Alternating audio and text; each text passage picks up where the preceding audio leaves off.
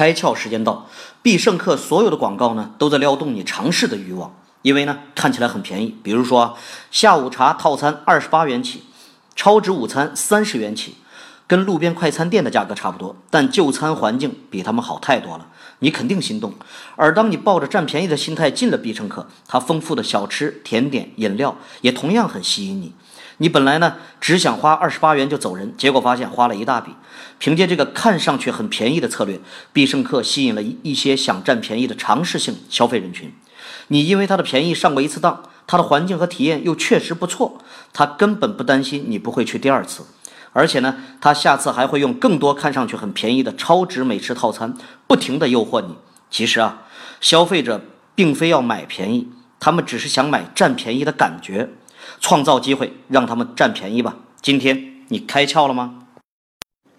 更多节目，请扫描封面二维码，关注公众号“开窍”，和更多小伙伴一起来听故事、开脑洞。